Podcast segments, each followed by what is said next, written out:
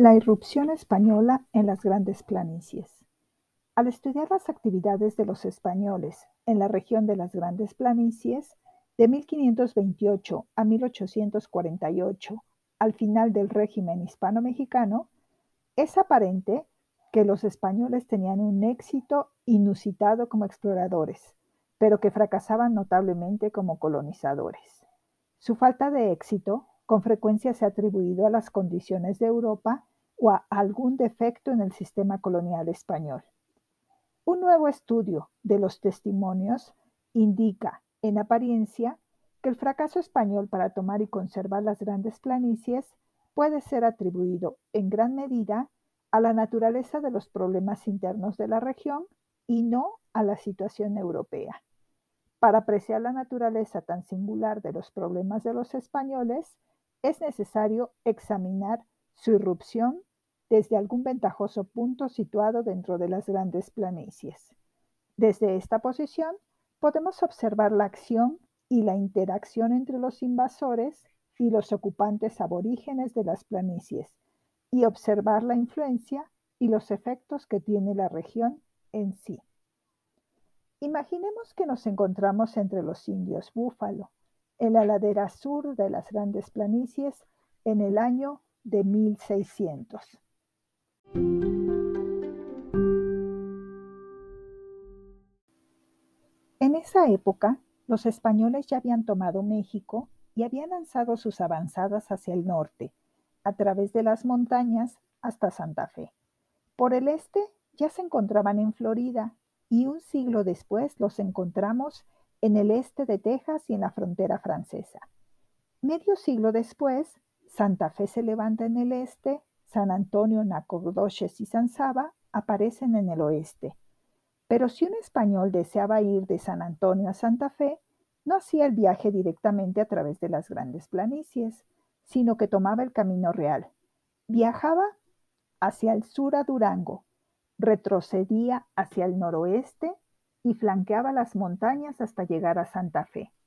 Se desviaba cientos de millas del camino directo con el fin de no pasar por el campo raso de las planicies.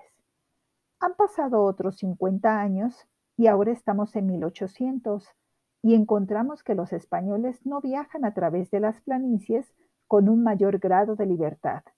En 1821, cuando España perdió sus posesiones, la situación no había cambiado. Había asentamientos españoles en ambos lados de las planicies, pero ninguno en las planicies.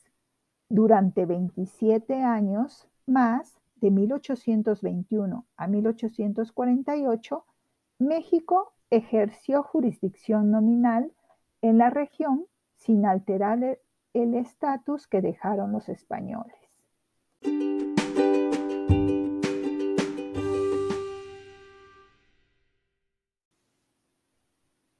El resultado es que en la actualidad hay en las grandes praderas muy pocos vestigios de la propiedad española. Aquí y allá unos cuantos lugares con nombres de arroyos, lagos y montañas, nada más.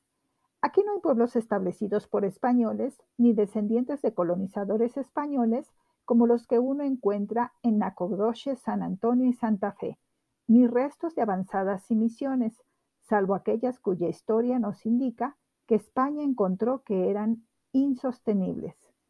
Los estudiosos han explicado el avance de los españoles hasta Nacogdoches y San Antonio sobre la base de que estos puestos de avanzada eran establecidos y sostenidos para proteger a los españoles de los franceses e ingleses de Luisiana.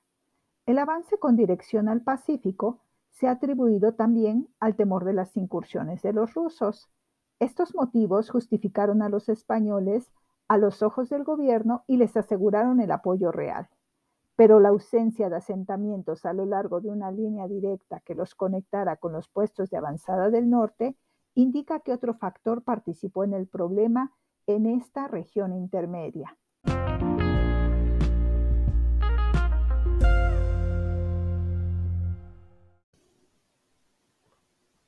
¿Por qué razón las grandes planicies y sus márgenes fueron abandonadas para que fueran ocupadas por los indios, búfalos y coyotes con toda tranquilidad? ¿Por qué los españoles, en su ruta de San Antonio a Santa Fe, se desviaban hacia el sur en lugar de tomar la ruta directa que les ofrecía una pradera con muy pocas obstrucciones de árboles y montañas? Es evidente que los españoles evitaban pasar por allí y abandonaron esa región por dos razones, ambas en gran medida independientes de la política europea. En primer lugar, la región en sí no ofrecía atractivos para ellos y, en segundo lugar, los indios de las planicies rechazaban los esfuerzos que hacían los españoles en sus viajes para ocupar o residir en esa región. El resultado fue que los españoles lo único que hicieron fue merodear en las márgenes de las grandes planicies.